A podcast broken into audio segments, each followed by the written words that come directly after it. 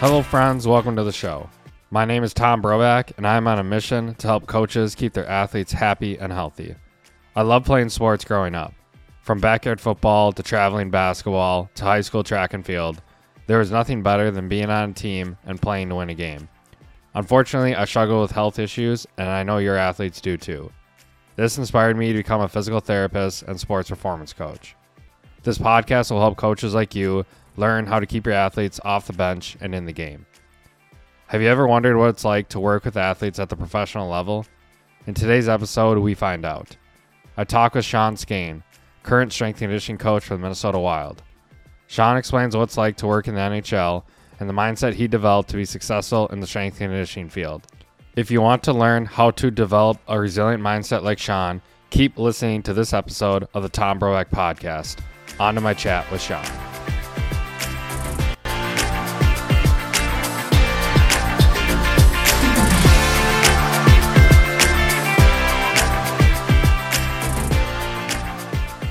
What got you into coaching? Well, I think my love for athletics growing up was a, a big factor in it. And I was your typical skinny kid. Um, I knew I wanted to get stronger. But then, you know, when I went to college at UMass Boston, I wanted to become an athletic trainer. I didn't know if I wanted to get into a positional type coaching in football or, or, or another sport, but I, I wanted to become an athletic trainer. And the reality was that I was playing in the only contact sport in college at the time. And Massachusetts um, rules or or regulations required you to to do a number of hours um, in a contact sport, and I was playing that sport, so it was like started doing the math in my head. I'm like, I'm looking at a few more years, extra years of college. And then I kind of stumbled upon strength and conditioning. We had um I've told this story a few times. Um, Dr. Dr. Avery Faigenbaum, who's a uh, he's on the I think he's on the editorial board of the NSCA journal. Um, he he stopped at UMass Boston, I think, for two or three years, and he brought this strength and conditioning um, kind of not a major, but kind of like a subheading of a major, a concentration, I should call it. And I'm like, oh wow, you know, what is this? And then I started, you know, going through the library and, and reading some of the NSCA journals, which I didn't really know existed um, until I started reading them. And I started reading about training programs or and collegiate strength and conditioning programs. And I was like, wow, this is really neat. Because at the time, I think I was doing the Nebraska power Husker program um, for my Division three football, and um, I saw the results of my myself um, getting stronger and faster. And combined with the fact that I did have a shoulder injury in high school, I just thought that you know it, it's something I wanted to do. I love to lift, um, and then realized I could make a profession out of it. It was just still in its still in its infancy back then.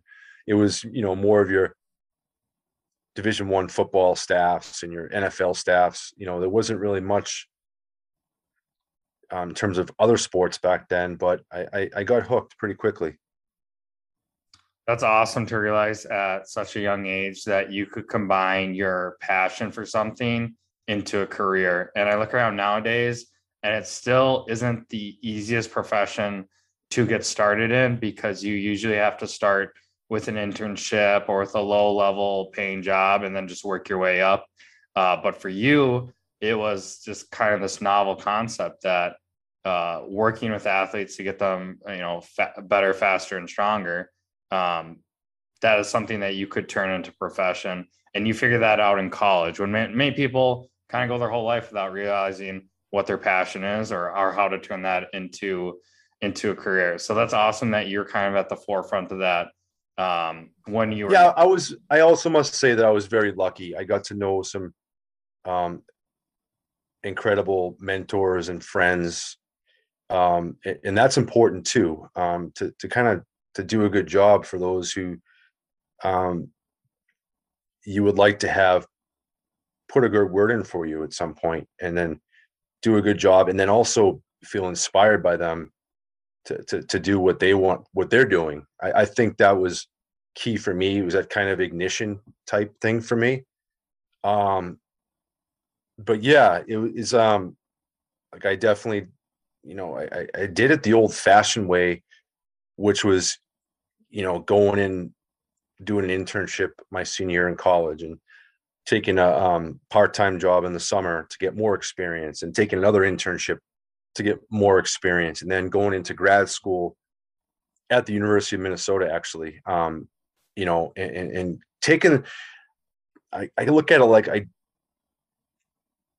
i was taking the proper steps but i didn't know i did i didn't know or think i would end up in the national hockey league for for for 19 years but um I certainly felt like I was doing the, the right things at the right time. What advice do you have for younger coaches now? Uh, as you know, gaining those mentors, establishing those relationships. How would you advise a younger coach trying to advance their career? Yeah, I mean, if you really want to do something, like there's nothing nothing's going to stop you from doing that mm. um and you have to you got to push through you got you got to push through maybe the times when you know you, you don't have any money or something or you're living in, in in a not the best situation you might have friends or colleagues who are, are who are doing better than you whatever you, you got to just push through that and, and know that things are going to work out.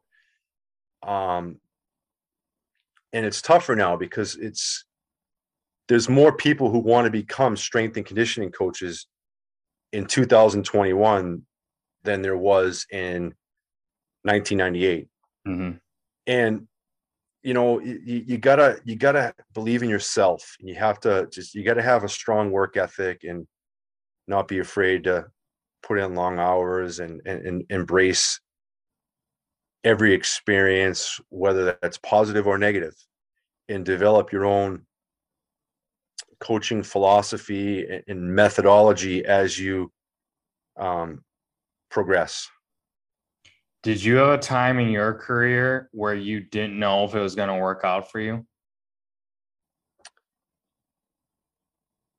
I'm very lucky in the fact that I, I don't think I did. I, I felt like every experience I had um, was for something not to say bigger but but more more in line for what i was meant to do mm-hmm. that makes sense yeah it's a good way to put it i guess I think that every successful person has to have that inner belief that this is going to work out. I'm going to do whatever it takes. And they eventually get, and it's hard because you see someone successful like yourself working in the NHL, and it's easy to look at you and say, oh, yeah, of course he believed in himself. But I think you guys like you always had that belief. And that's what separates, um, you know, people think they can do things and those that think they can't do things, they're both right, you know? So I think that I see that very often with successful coaches is they knew from the start that it was going to work out. They didn't know how or how long it would take, but eventually they got to where they're wanting to go. Um, working in the NHL, I have a lot of questions about that. When you first started, how was that experience for you? What did you learn most in that kind of first couple of years? And, and how did that lead you to be the coach you want to be now? Yeah, I was very lucky. My first season back in 2002, I came from the college hockey environment and I, you know what? No one really told me like, "Hey, this is the pros. You can't do that here." And I just came and I, I just wrote an, a recent article about that. I, I just came in and just, I just trained the professional team the same way I would train a college team. Sure and I was very lucky that I was the first full time strength and conditioning with coach with this organization, and I just just kind of ran with it. You know, we had you know our, our captain loved to train and um, I just made sure that I just saw it really soon. Like if your captain's on board with what you're doing, everyone else is going to buy in, and mm-hmm. that was that was the fun part of it. But like I, I, I don't know. I just kind of felt like I just knew how to train a team, a, a hockey team.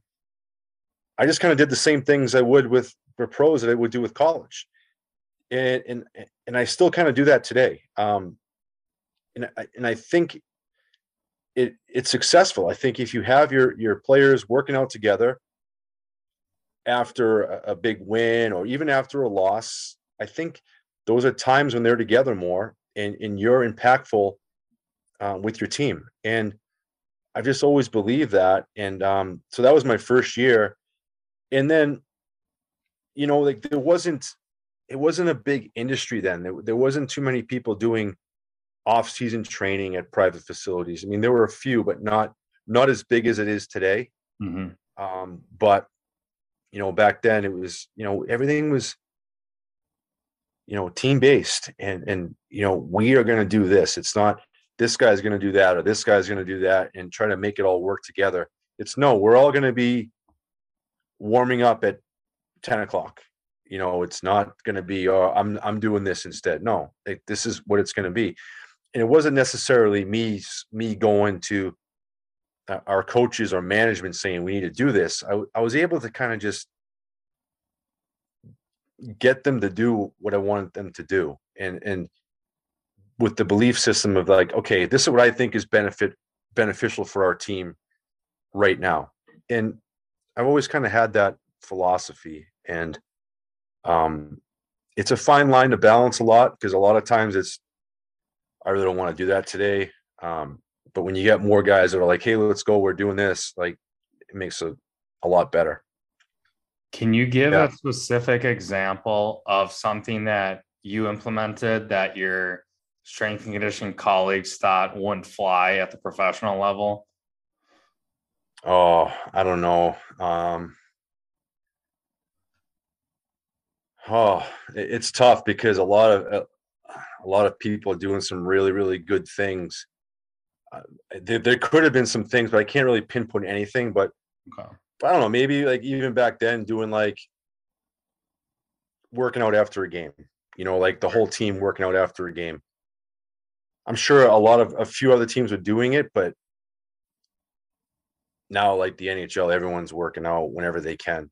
And you know people would say like you know well if they're if they have the ability to work out after a game that they didn't really work too hard during the game. And, and that and that's not true. It's it's um a necessity sometimes to allow us to get the, the full amount of recovery before the next game.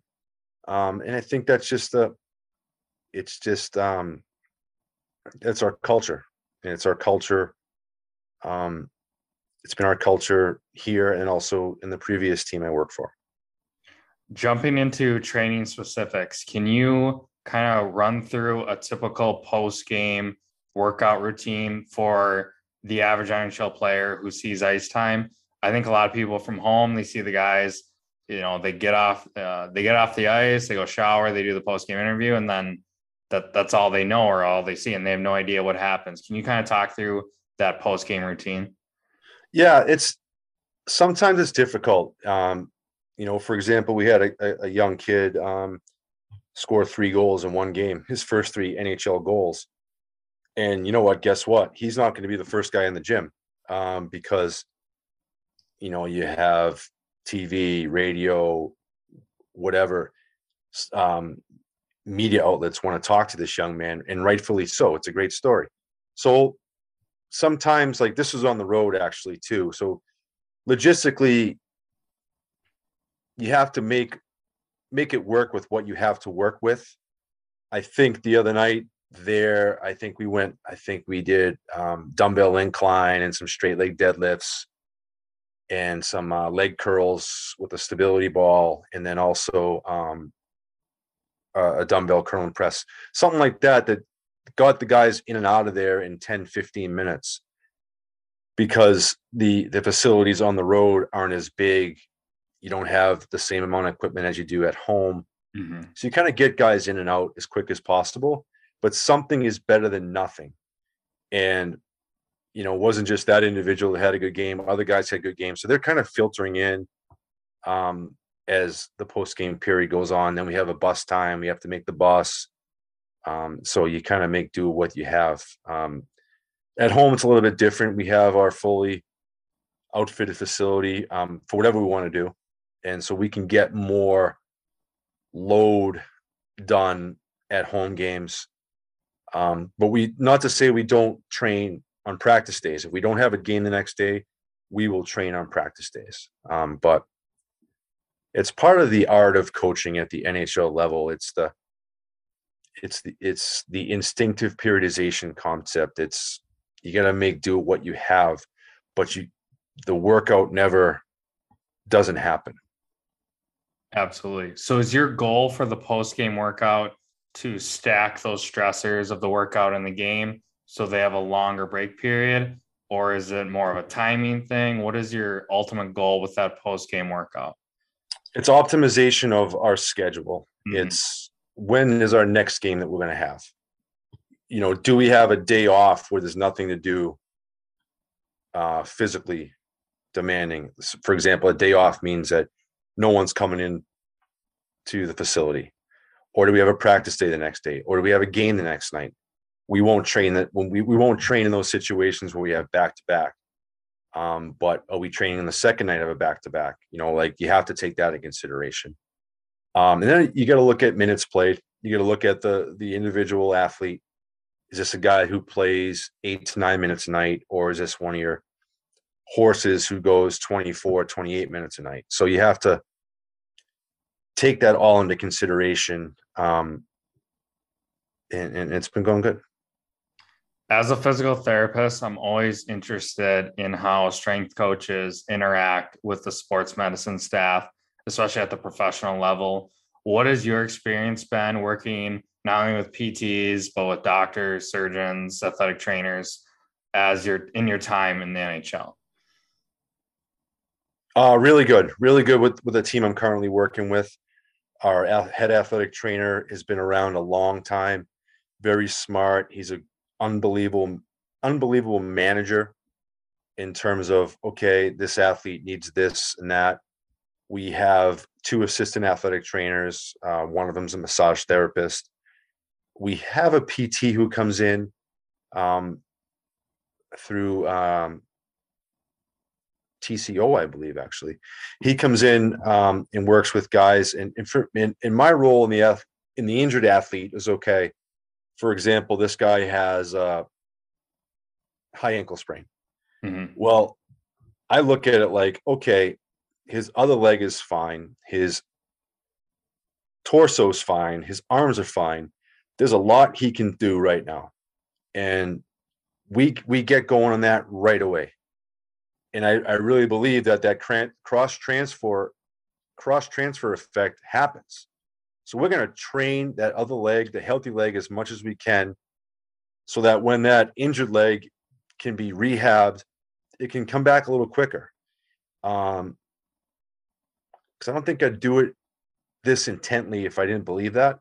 Mhm. Um, and that's the process with injured players. Um, and ideally, we we don't want injured players, but when they do happen, we we attack it um, collaboratively.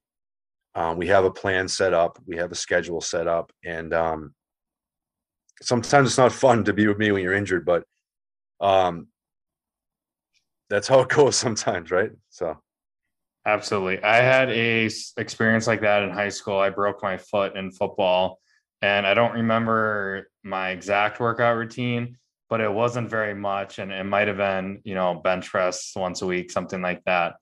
But Mhm. I just shut down completely because I had a boot on my foot and I couldn't do the things I wanted to do. And now that I look at it from a, a, a therapy lens and a strength and conditioning lens, and I wasted so much. That's eight weeks I could have been dedicated to to serious training because I didn't have the wear and tear of the football season, and I kind of wasted it just waiting for my leg to heal. And I think we know so much more now about the benefits of training the other side uh, keeping your your heart rate up, keeping your body moving, keeping you as part of the team, kind of that mental aspect as well.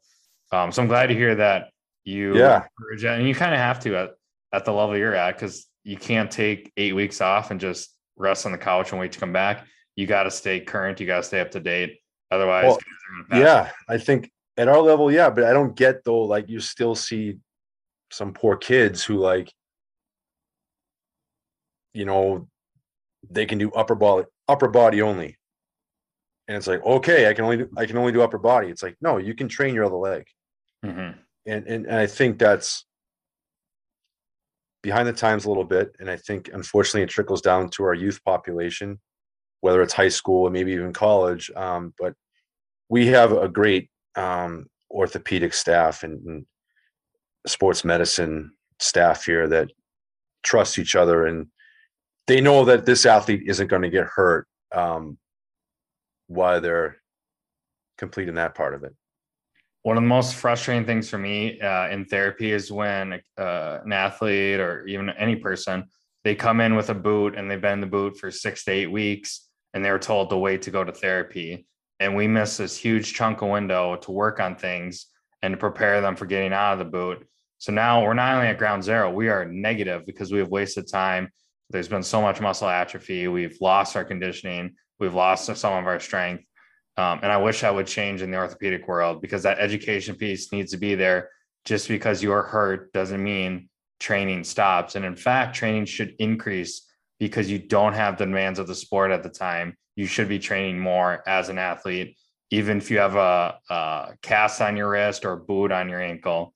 Um, so I, I I feel you Yeah. in those regards. I think that education piece needs to be better. Well, it's like it used to be that okay, well, he's rehab, he's ready to go. It's like, well, no, he's not. It's you know, it, when, what you were talking about, like you just shut down, say the foot's better, he's ready to go. No, there's a reconditioning component that has to happen. So we just kind of keep the, the conditioning going from when an injury happens. I mean, yeah, of course, there are some injuries when, you know, that he can't do anything.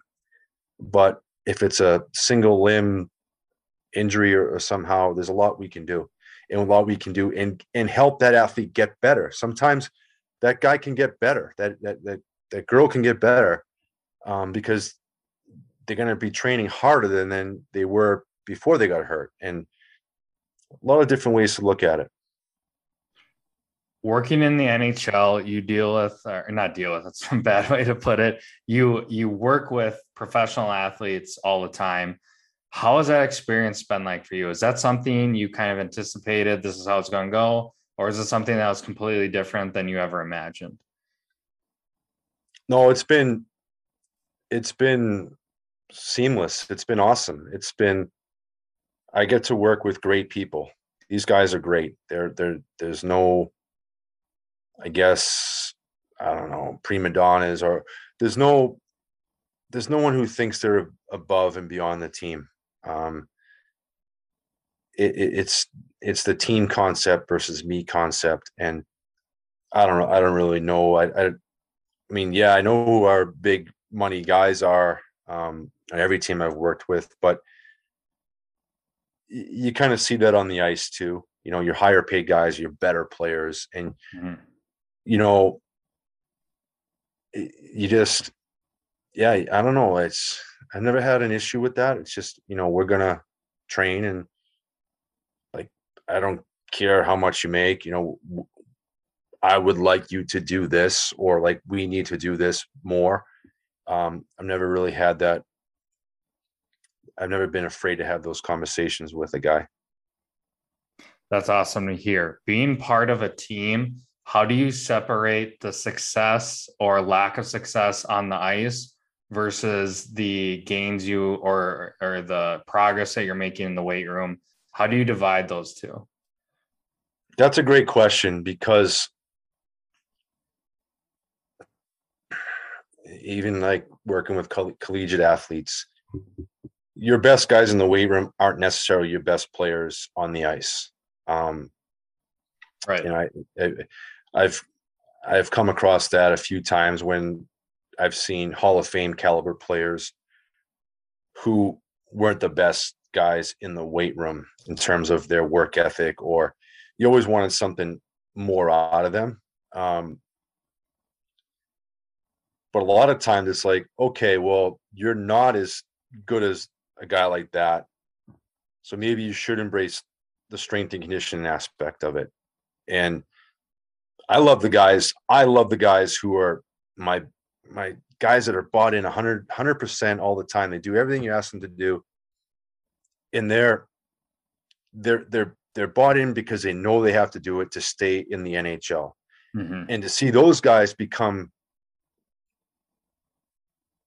average to above average players, that's when I think strength and conditioning is, was really a part of it. Right. Um, but I also like I also enjoy it when a, a guy is playing longer because he's he's gotten he's bought into it more. He's he's playing well into his 30s and he he's he has his routines and he's he's does his training. So there's different ways to look at it. Um, but just for me, it's you have to find a way to get everyone to kind of buy into uh, the team concept, even in the weight room. And it doesn't matter who you are, um, where you came from. You know, you're you're you're part of our team, and this is what we're gonna do. One of the biggest struggles for me playing in high school sports is my individual goal was to be all conference in every sport, and my uh, team goal is to win state. And that, that that ends up in a lot of failure because you're not always to be all conference, and your team's not to win state every year. How do you set goals or missions or or kind of wins losses outside of the record of the team that you're working with? Yeah, you know, I think our coach does an unbelievable job of promoting team um, versus me, and he preaches it every day. And it, it it's got to be hard for a professional athlete. You know, you know what, how many points player X from this team has, and how much money he's making.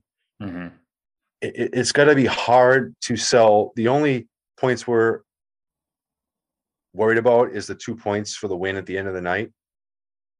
And I get that. I mean, I guess I shouldn't say I get that, but it's different for the individual athlete who might be on the last year of his contract or he's you know fighting pressures from um not living up to his contract so eh, right. you know that that's hard but at the end of the day the, even at the professional level it's all about the team doing better and every where I've been, when the team does better, it ends up working out for the individuals on the team as well. Yep. In terms of maybe they're not going to make X amount of dollars here, but they can get more money somewhere else. Maybe they want to stay here, and, and you know, I, I don't know. It, it's opportunities do happen when the team has success. It's funny in sports. We always promote the, you know, the the leading goal scorer, the highest scoring player, person with the most touchdowns, but only one person on the team can be that person. Like you can't have 10 people yeah. in the lean goal. I mean, obviously they tie, but you know what I mean? Um, but I think if you help define what people's roles are, and if they are the best in the in the league at their role, that's going to lead to that team success that you alluded to. And it is yeah. funny the teams that end up having success, it usually work like you said, it works out for the individuals uh, in a way they expected or didn't expect it. And I think that is a, a huge component uh, for us coaches is when you contribute to a team and you do what's best for the team, it's going to end up working out for you and your career. Um, so being a little more selfless when you are part of a team in coaching, it, it's going to pay dividends down the road. Yeah, I mean, I think in all of pro sports, when you have a salary cap in play, you win a championship you know, those players are going to be in high demand and to help the, another team win a championship. And it, it does help everyone out to win as a team. So, going yeah. back to uh, training philosophy, one of the most kind of heated debates is uh, the pregame uh, routine or warm up, whether to do stretching or not stretching, whether to foam roll or not foam roll whether to get the heart rate up or not, things like that. How do you uh, perform your your warm up for a game with your NHL players? Yeah, well, typically with our NHL guys, I'll leave them alone before the game. Mm-hmm. But I do have about eight to 10 players who we do a, a kind of group warm up with. Sure. One hour before the game starts. And not to say they don't do anything prior to that or even after that, but we do have that group of players who do um, a dynamic warm up and we also do an agility ladder warm up. Um, I don't care. I like it. It's, we're not doing it. To, we're, say, we're not doing it. You brought it up. That's part of. We're not doing it to. We're yeah. not doing it to um, get, get faster. faster. Right, right, right. we're doing it for a little bit of quick feet coordination work. Um, it's low level plyometrics. Um, I I'm not against agility ladders.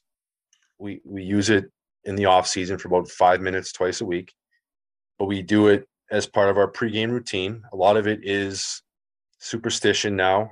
Um, a lot of it is keeping the heart rate going, doing something a little faster with neuromuscular coordination.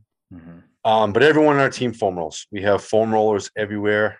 Um, so everyone will start off their routine, whether that's whether they get to the arena, get changed, foam roll right away or they get changed, go to their meeting, then they foam roll.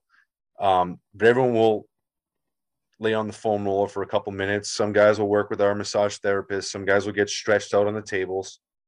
Um, but everyone has a dynamic routine that they do. Um, I get to, you know, eight or eight, eight to ten guys I get to work with every night. But there are guys who do their own individual routine. Um, again, I I'm kind of hands off on game nights um, because I just feel that they get enough of me on practice days and after games that that's their time. Um, but with those eight to 10 guys, we do have a structured warm up that we do every game. What does a warm up for a practice day look like then? Practice day could be a dynamic warm up. We'll change it up. We'll go dynamic warm up some days. We would we could do a static stretching circuit some days. We could do um, a core workout. We we mix it up on practice days we to kind of uh, remove the monotony of it. Um, but you know we are there quite a bit. Um, the practice days could be a time when someone's getting worked on by our massage therapist, or they could be getting stretched out too. Um, but I I try to mix it up whenever we can on practice days. Absolutely. Another struggle for now that we're talking about core training, agility ladders, foam rolling, another issue for typically younger coaches and maybe older coaches as well is managing how much time they spend learning versus how much time they spend implementing the things that they learned. How have you been able to balance those two things throughout your career? You know what? That's a good question because yeah, I mean, I love learning. I love learning things, but I have to learn something that I feel is going to be beneficial into my environment. Mm-hmm. And some things do stick. Some things are still being done that I was doing in the early 2000s. Doesn't mean I'm a dinosaur. Doesn't mean that I, I don't learn or, or don't change my mind. Some things still work. And that's the basics sometimes and but yeah there's there's new things we we've come across and we've implemented and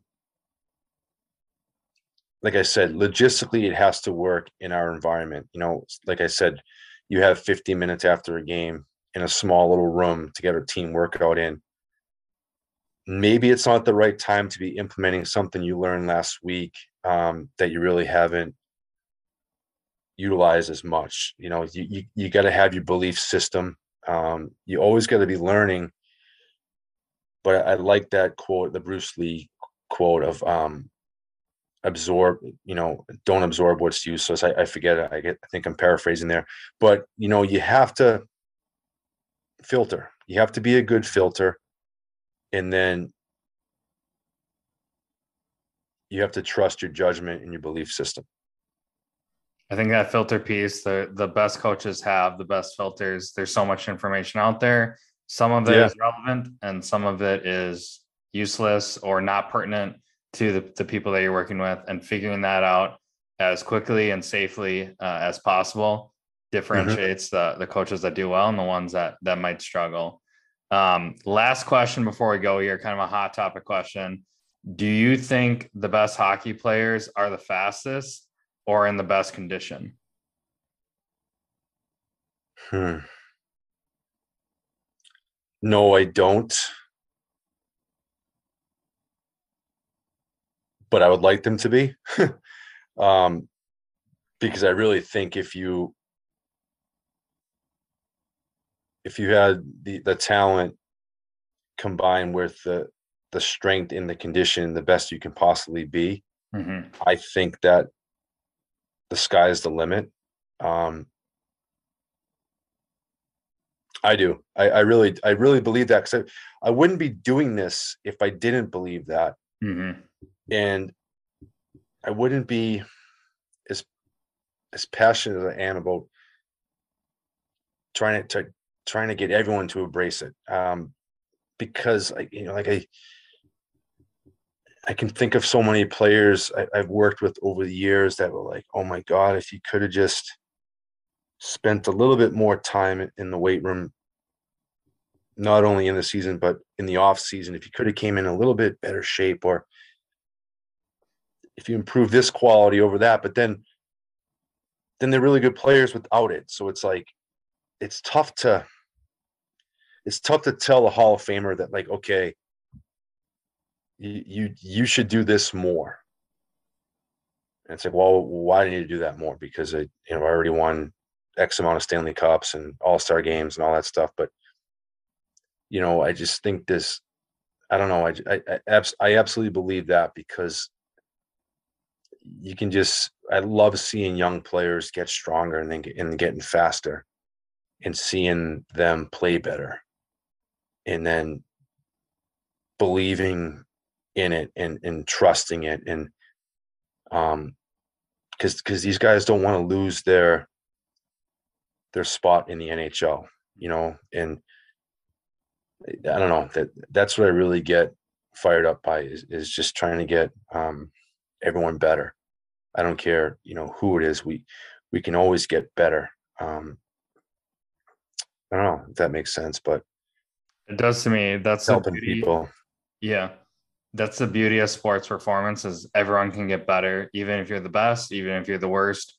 There's always room for improvement, whether we're talking strength, mobility, balance, coordination. There's so many different avenues to human performance that we can work on. The, the mental mm-hmm. piece, we didn't even get a touch on that today, but it's it's guys like you that keep our profession going forward. It's guys like you that are great examples for coaches out there. Uh, thank you, Sean, for taking time to be on the podcast. I really appreciate you uh, being a guest and uh, go wild. Hey, thanks, Tom. I really appreciate this. I really enjoyed this. And, um, maybe when all this um, COVID restrictions pass, come on by sometime. I would love that. Appreciate awesome. it. Awesome. Yep. Thanks, Tom. Appreciate it, man.